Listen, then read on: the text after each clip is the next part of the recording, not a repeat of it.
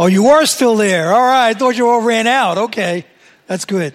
Uh, my name is Jim Wycliffe. I was born and raised in New York City um, under abuse and neglect and those kinds of things. And I, there's Celebrate Recovery coming up. How many have ever heard of Celebrate Recovery? Yeah. Listen, um, I'm going to be, one part with me is transparent. I'm opening up.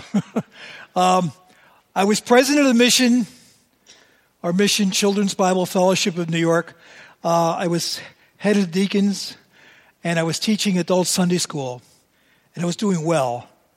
But I was masking the pain of being neglected, and I was masking the pain of being angry. I stuffed it, and it affected me. And, and if you've gone through any difficulties, and you may have been a victim of things, um, my suggestion is get there. It took me nine months to go through this and be freed.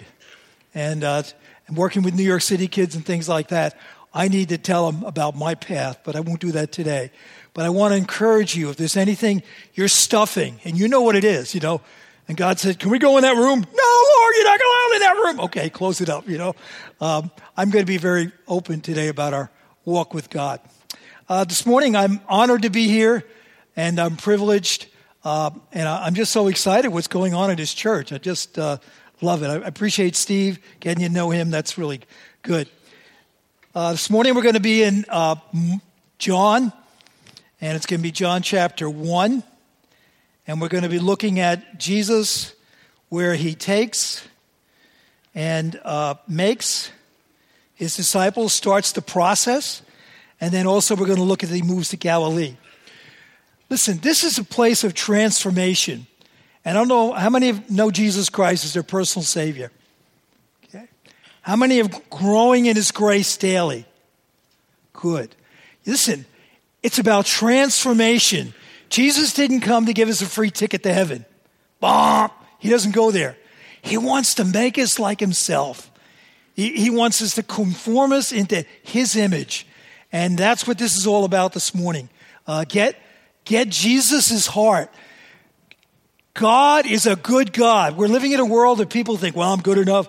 You know, I don't need that God. I can do what I want. Bomb. There's others say, I'm so bad. You know, God can't love me. Bomb.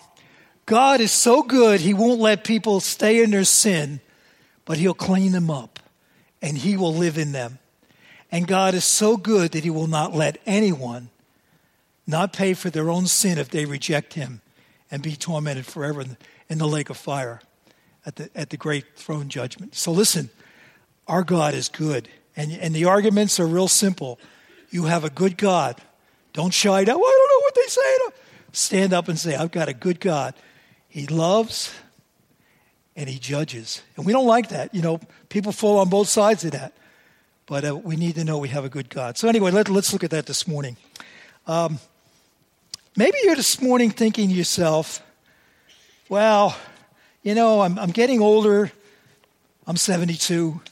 And why he had to help me up, I'm, I'm not crippled. I got a neuropathy in my legs. Sometimes they want to go this way and I want to go that way. so we want to, we want to cooperate. But uh, let me read you this story. Maybe you're sitting there this morning and you're saying to yourself, well, maybe, maybe it's over for me. Listen to this, all right?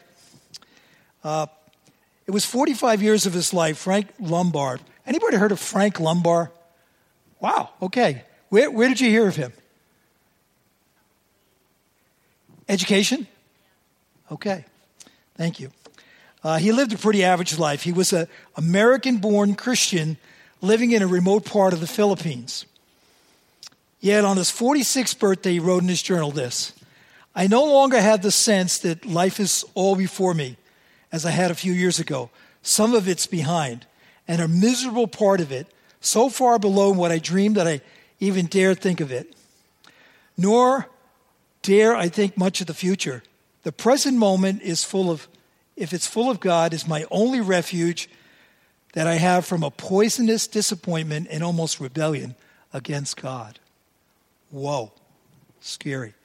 Yet in 1930, despite this disappointment, of life so far, something changed. In 1970, uh, Laubach passed away. His influence had spread worldwide. Cyclopedia notes he was pr- probably the single most greatest educator, educator of modern times, voted Man of the Year in America. In the 40 years of his life, the latter 40 years, Laubach developed Each One Teach One literary campaign. campaign. He used to teach 60 million people to read their own language. Wow. And most of the world can't read. All across the globe. He wrote over 50 books that became an international presence in literacy, religion, and government. He had influence on poverty, injustice, and literary, literacy around the world. His influence spread to presidents as well as to underdeveloped areas of the world. What changed in that life? In 1930, from Frank Laubach. Many have written about it and say little about a spiritual life because they didn't understand it. But let me share it in his own words. Laubach wrote in his journal Two years ago, a profound dissatisfaction led me to begin trying to line up my actions with the will of God every 15 minutes or 30 minutes. People said it was impossible. I judged that from what I heard of people, they weren't really trying. But this year, I've started out to live my waking moments in conscious listening to the inner voice asking without ceasing, What, Father, do you desire this minute? You want to see your life changed? Woo! this guy's crazy. I love it. It is clear this is exactly what Jesus was doing all day long.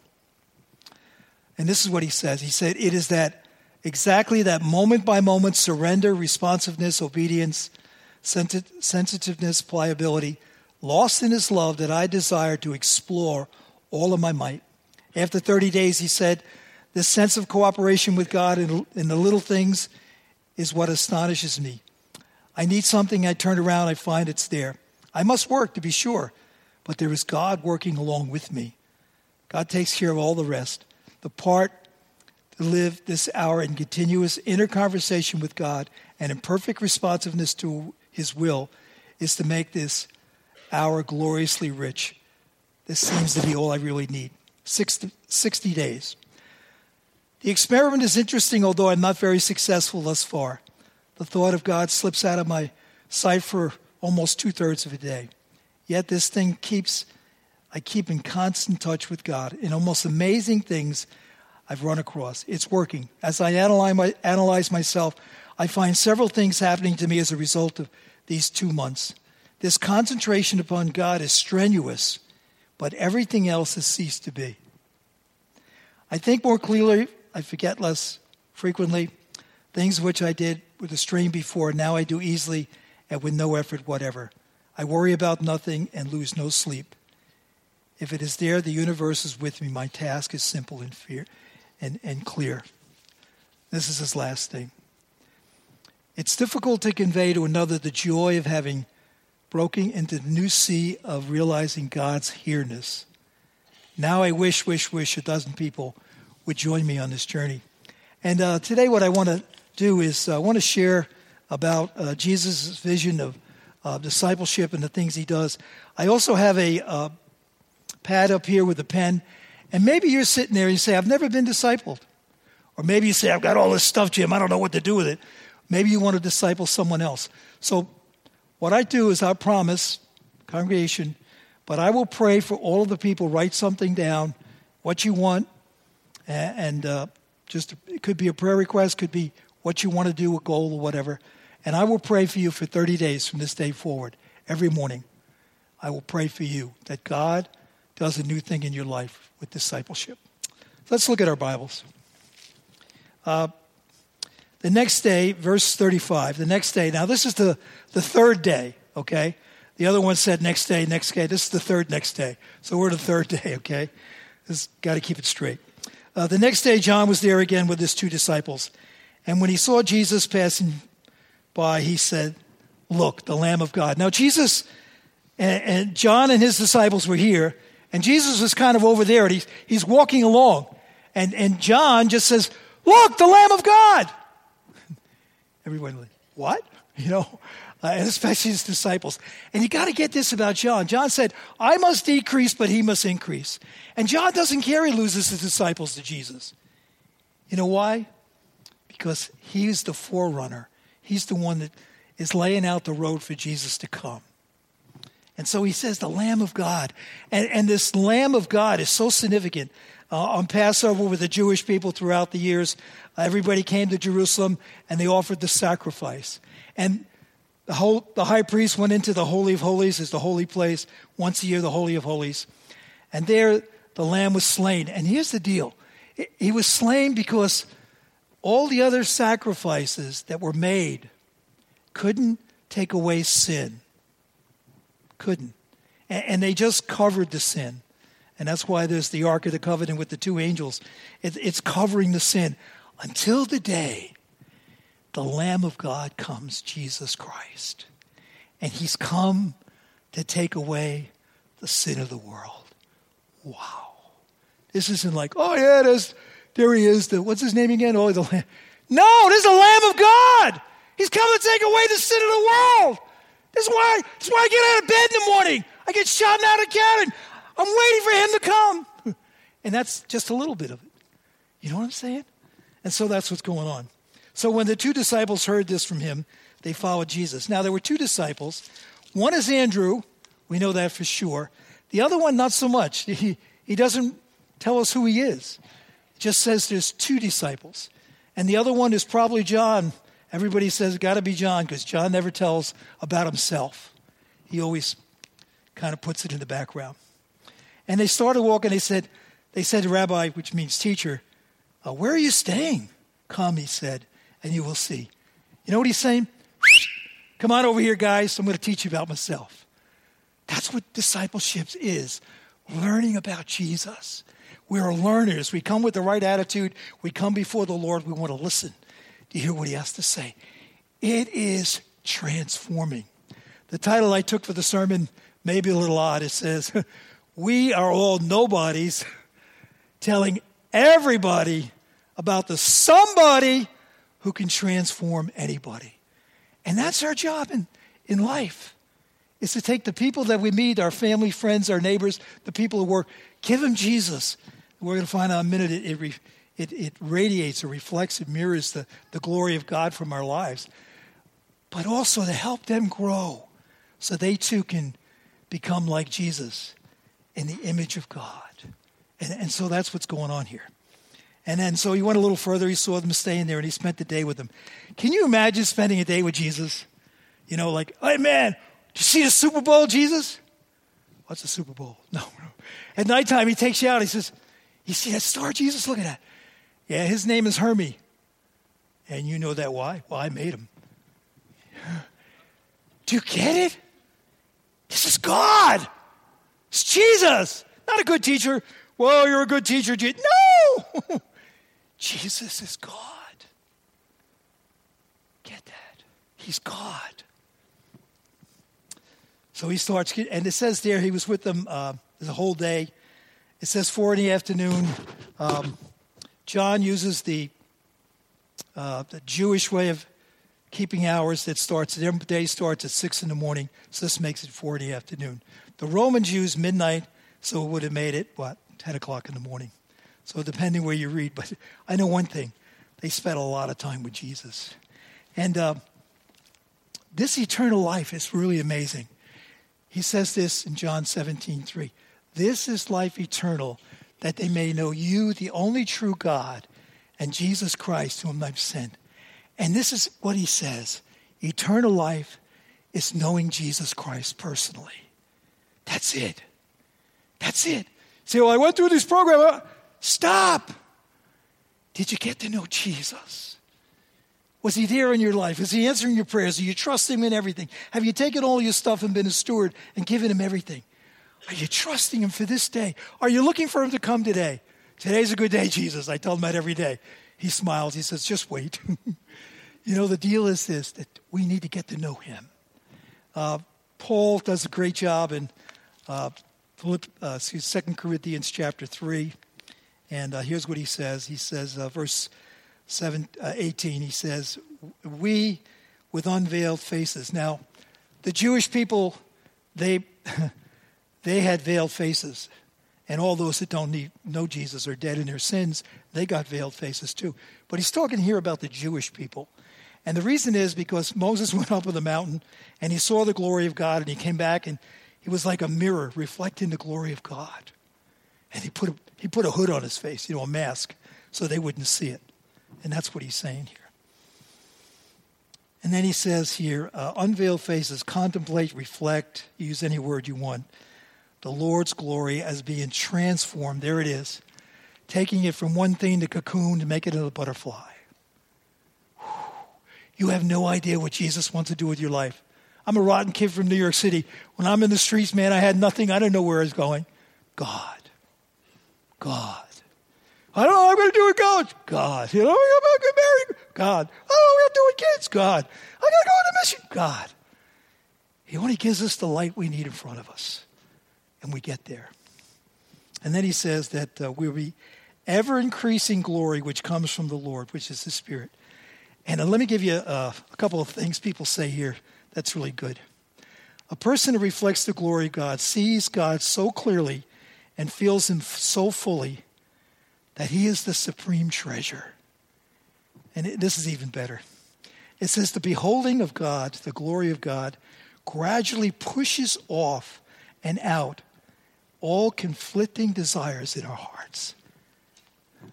Jonah said, Those that cling to worthless idols forfeit the grace that could be theirs. And this is the deal. We, when we got saved, I call it my wantsy, my old nature, sinful nature. It's still there. It still wants to do what it wants to do all the time. And then Jesus came in. I have a choice. How many of you know Lecrae? Two of us. Girls. You know what he said in his book? Every day I go to a funeral. Mine. He dies to himself so that Jesus Christ can live with the power of the Spirit in his life. That's being a disciple of Jesus. Letting him call the shots, letting him give you the power, letting him take you where he wants, letting him say the things he wants, takes you to do the things he wants. And that, that's what he's talking about there. So let's go back to John here. So these guys are seeing this. They're spending time with Jesus. And they're hearing, I don't know, I wasn't there, but I know Jesus was telling them about himself. I don't know. He was telling him how he made the world. I don't know. He was telling him about what he was going to do and plan, letting him know in the inside circle, you guys are the first. I'm going to have 12 disciples and I'm going to do really amazing things with them. They're going to change the whole world. They're going to turn it upside down. And he's looking like, us? Don't you know Rome is in charge? Oh, haven't, Jesus, haven't you been out there? Yes, I've been out there. But you don't know who I am. You don't know who I am. You don't know what I can do. And so they, they go through this process.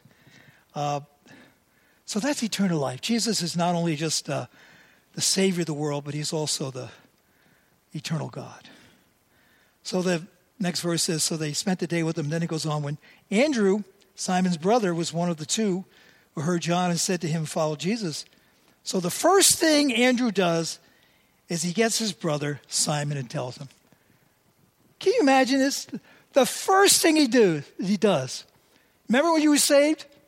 I gotta go tell the world. I got maybe that wasn't you. That was me, man. I, I don't. I got no more sin. I'm gonna go to heaven. Jesus is gonna be with me all the time.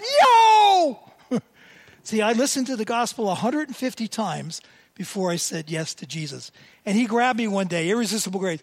Uh, I'm coming, right, Lord? Yes, you are coming. gonna be in the family. And he went to get his brother how many people in our families don't know Jesus? How many have not heard about Jesus? So he goes and gets him. And he brings him to Jesus. He says, uh, Listen, we have found the Messiah, that is Christ, the anointed one. And he brought him to Jesus. And Jesus looked at him and said, You are Simon, son of John. You will be called Cephas, which is translated Peter. Jesus looks at Simon and he sees a man as a fisherman, probably a little smelly.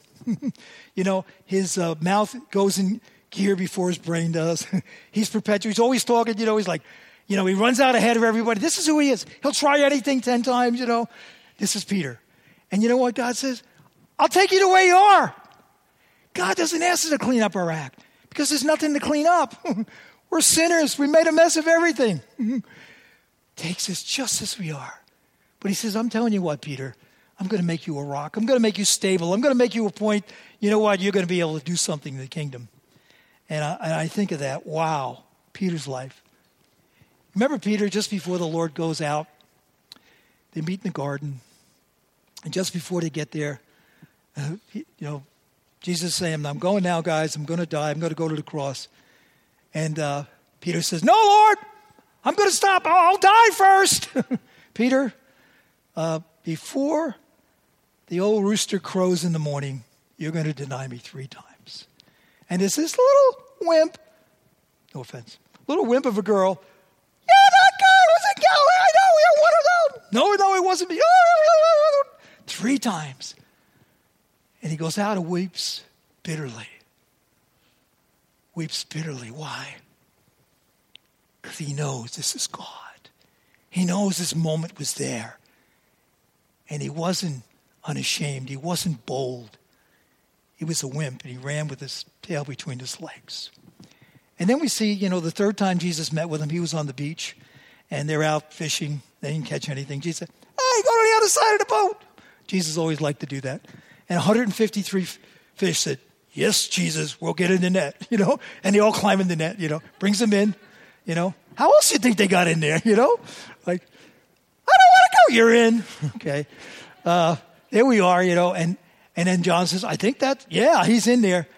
And Jesus gets him. He says, You know what, Peter? Uh, do you really love me more than these? Well, you know, I like you, Lord. No, Peter, take care of my lambs. But, but do you really love me, Peter? Well, I kind of like you, Lord. Well, I like you too, Peter. Do you like me? Yeah, I like you, Lord. You know, I've been, you don't have to ask me three times. But he did. He was taking him, and he was in the hall of shame, and now he's giving him the hall of reclaim. And it wasn't too far down the road that he got in the hall of fame, preaching, and thousands of people are coming to Christ. He becomes that rock. You say, well, I can't do that. You know, I go do it. you can't. He can. You say, well, I can't see it. He can see it. You say, well, what does he want? You. and Peter got that. And it was life changing.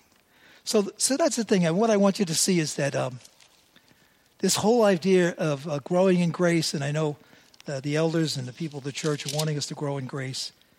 And, and that's the last thing that Peter said. You know that in the two books he wrote, First Peter, Second Peter, last thing he said, grow in the grace and the knowledge of the Lord Jesus Christ. Remember that? He got it. But uh, let me let me turn you quick to uh, Hebrews chapter 12. This is what it says: My son, do not make light of the Lord's bless, discipline. Uh, don't be flippant with God. When God, there, there's, there's a penalty for all sin. There's consequence for all sin. Don't try to get around it. Nobody's ever done it, never will, okay? But go through it. And, and do not lose heart when you're, no, I don't want it, I'm going to be crushed. So we're either flippant or we're crushed. I went into the crush mode, hit it. Because the, listen to this, because the Lord disciplines those he loves. Daddy is making you what he wants you to be. He's helping you to be conformed into his image. He, he's got a plan for you. He's going to have you love your wife in a way that he loved the church. He died for her. He's going to have you love your kids and bring them up in the love and admonition of the Lord. He's going to have you at the workplace serving him no matter what the boss says and the other people. He's going to have you go to your neighbor. Maybe your neighbor hates you. Maybe he hates Christians. But the thing about it, you're not going because you love him. You're going because it's the will of God to reach to our neighbor. Love your neighbor. Do you see this? It's a different kind of love. It's a love that comes from the Word of God. It's a love that comes from the Spirit of God. We know it's the right thing, and with God's help, you say, I can't do it. I know that. Let's go on. God's there. And that's what he says. And then he says this uh, they, being our fathers, disciplined us. That couldn't be written in our generation. There's 25 billion homes tonight without a father in America. In America, 25 million. Uh, they disciplined us for a little while as they thought best, but God disciplines us for our good in order that we may share in his holiness. Do you, do you hear the song? He is holy. Share in his holiness and no discipline seems pleasant at the time. Is it going to be fun to grow? No way. You know what I'm saying? It's not. It's going to be painful. But later on, however, it produces a harvest of righteousness and peace for those who have been trained by it. And here's the deal we will be different people. We'll make the right decisions. People will come to us and ask. We will be at peace with ourselves. There won't be these things and shadows and shame and guilt we have. We won't have any of that because it's all gone. As far as the east is from the west, behind God's back, it's like the, the dew in the summer on our shoes, it evaporates. It's all gone. Where did it go? I don't know. But I know He's not bringing it up anymore because it's paid for with the precious blood of Jesus Christ. When Jesus was on the cross, the Father in heaven took and switched his hands. He took the, the righteousness of Jesus Christ and put it on me. And he took all of my sin and all the things that I did, never did, and will do, and he put them on Jesus Christ, and he paid it in full so I can be free. Pretty cool stuff. All he's asking me now to live in my life. He's given me everything. What else do I want? Let me tell you about John real quick. When, do, when do I end? Help me. There's no clock. Where's there a clock? Is somebody really in the window? Oh, the window. I can't read it. My eyes. How late do I go? Okay. He said another 50 minutes. I'll go quick. Let me tell you about John. John was one of our campers in the Bronx, never knew his father. To this day, he doesn't know his dad. And his mom dealt with drugs and things like that. And John came to our camp, Camp Joy, got thrown out seven summers in a row. You guys aren't campers like that, right? and then about the eighth summer, he says, I want to follow Jesus. I want to be a disciple of Jesus. A couple weeks later, I call up John. Hey, John, heard you want to be a disciple of Jesus. Oh, yeah, I remember that, you know. And um, I'm coming down to the city in the Bronx, man. I want to, I'll take a couple guys a pizza. You want to come? What are we going to do? Study the Bible. Now, what are we going to do? Study the Bible. Now, what are we going to do? Eat pizza and study the Bible.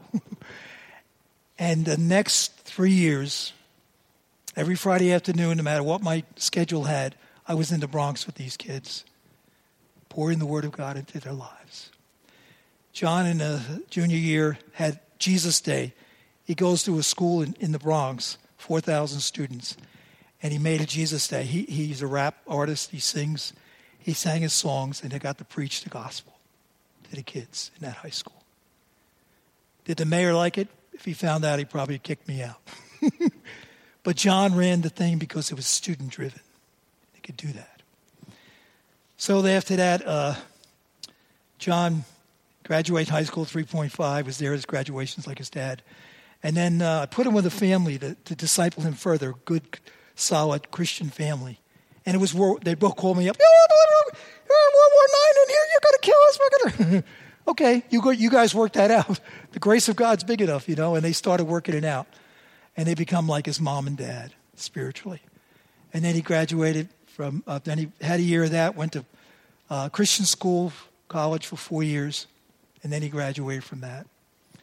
And I was at his wedding uh, a few months ago. And everybody's out there ready to throw the rice, you know, and do all that stuff that they do. And uh, we were the only two in the chapel. And he grabbed his arm around me in tears. He said, If it wasn't for you, none of this would have happened. And I said, he about me, bro. It's about Jesus. Today, John is in our ministry, Children's Bible Fellowship, and he's in charge of all the discipleship ministries and the whole ministry. Who would have thunk but God? Do you see this thing? God's got something in mind. Let me go real quick here, with the rest of the stuff. So we see that uh, I agree. He's saying amen. Let me finish on here. Verse 40 Andrew, Simon's Peter, was one of the two that heard Jesus. He followed him. We got that. The next day, Jesus decided to leave for Galilee.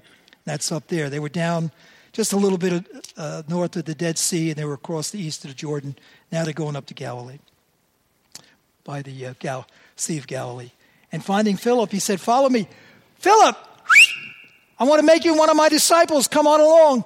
Now, the the rabbis in those days, when uh, somebody got bar mitzvahed, You heard that bar mitzvah when you're 13 years old, Jewish thing? Bar mitzvah, bar means son of, and mitzvah is the Hebrew word for the, the word of God. So you're a son of the word. You memorized Genesis, Exodus, Leviticus, Numbers, Deuteronomy. And then they wanted to be with a, there were loads of rabbis. I mean, they were all over the place, bumping into each other, okay? They're traveling rabbi. And the rabbi was teaching them the rest of the scriptures, the rest of the 39 books. But Jesus said, I'm choosing the ones I want. Say, what's all that about, Jesus? Uh, I love it. Jesus says this uh, You did not choose me. He's talking to the disciples in John 15. But I chose you and appointed you so that you may bear fruit, many souls, and grow people in Jesus, fruit that will last so that whatever you ask in my name, the Father will give you. This is my command love one another. So Jesus calls and says, You're mine. and later on, we find out that uh, Jesus goes up on the mountain, comes down, and it says he brought his disciples together, chose them so he could be with them. This stuff is life on life. Life on life. So we'll go quick. Uh, Okay, I'll, I'll go quick. Uh, then Andrew, he can't hold it either. Uh, Philip, I mean, Philip can't hold it either. He goes and gets Nathaniel, and then he says to Nathaniel, you know, uh, any good come from Nazareth? Because he said Jesus Nazareth. It's come and see. And then Jesus says, you're, you're one who, an Israelite has no deceit. It means no decoy. It means he's, he's not sinless, but he's blameless because he does the things the law says and he sins, he raises his hand, and said, I sin, forgive me, and he goes on. That's what it means here. And uh, we know Jacob was a deceiver, and he said, He's a, not an Israelite like him, but he's no decoy, he's there. And then he says, uh, How do you know me? Jesus knows him. I saw you when you were under the fig tree. How could you see me under that fig tree? Fig trees, I've never seen one, but they're big, long things. You go under there, hide in scripture, and you pray. Nobody could see him under the fig tree. But Jesus knows us, knows everything about us, knows where we are, what we're facing, what we feel, everything. And uh, the he says, uh, he says, then Nathanael declared, Rabbi, you are the Son of God. You're the King of Israel. And Jesus says, You believe because you saw me on the victory? tree? You kidding? I got greater things for that. Very truly I say to you, you'll see heaven open and the angels of God descending and ascending onto the Son of God. What is he saying? Jesus is the ladder. And, and this place where uh, Jacob uh, fought with the, the angel of the Lord is the same place they put the temple. And Jesus is saying, guess what? I am the one that's going back and forth. You're going to see the Holy Spirit and the angels come and help me. And he knows you and he wants to feed you. And that's just uh, an amazing thing. Uh, and I'm going to just read one, one thing and we're going to listen to a story and get out of here. Listen to this. In the same way, the Spirit helps us in our weaknesses. We do not know how to, we ought to pray, but the Spirit Himself intercedes through us in wordless groans, and He searches our hearts, knows the mind of the Spirit, which the Spirit intercedes for God's people. And then later on it says, Jesus himself intercedes for us. Two minute story? Boss? Two minute story? I, am doing this because I just want you guys to see a story. And if my computer worked, it did. Okay, this is a story, true story. Uh, I got this from a friend. When I was in Bible college, I went, I had a teacher there, Mr. Aki, and he taught us about evangelism. He said, find a person, give him a tract, tell him about Jesus. I'm like, no, I don't want to do that. I'm scared to death. anyway, I did it. um, so here's what I did. Uh, he says, uh, when I was 12 years old, this is talking about David, the guy I gave the track to. Oh, after I wrote the letter, put the track in it, put it in the mailbox, it was in front of the school, the college. Next morning, I went down, waited. I want to get the letter back because I was up all night. I was afraid I'm going to lose my only friend. He's going to hate me. Ever been there? Yeah, fear. Anyway, they didn't give me the letter back. It went. When I was 12 years old, Billy Graham came to New York on a four-month series, four-month series of crusade meetings. Imagine that today, four months. um, you probably remember it, even though there was an insatiable hunger for God in my heart. I wanted to go to one of those meetings so badly, but I was too young to go into the city by myself. Dad was a confirmed atheist. My mom was totally burned out on churchianity. None of my three brothers cared. Um, but I want you to say this for, for the life of me, I can't understand why God reached down to me. And again and again, I've asked myself, why does God love me? Why me? when I was in college in Iowa, you were in Philadelphia College of Bible. One day in the fall of 1965, you sent me a letter and a tract by C.S. C.S. Lovett. I have it taped inside my Bible. It's over 50 years ago. I have it taped in my Bible. It was absolutely the first time I heard the gospel message. And before, never before, Jim, anyone take the time to do anything like that. Not anyone. I have searched over my lifetime. I cannot remember one single person that ever walked with me out of the blue and tell me about Jesus. Never in my entire life can one single person ever taken the time and trouble to send me a letter or a tract telling me about Jesus. Everywhere in the country where I've lived, the only people who ever left tracks and doors and knocked on doors were Jehovah's Witnesses. I'm not exaggerating. I was born again that day in college in Iowa. I started writing tract societies and started giving them out everywhere. Over the country, all over the country, from Maine to El Paso, I passed out gospel of John posters, which he made up, and I gave and gave away thousands of books you gave me from Tyndale.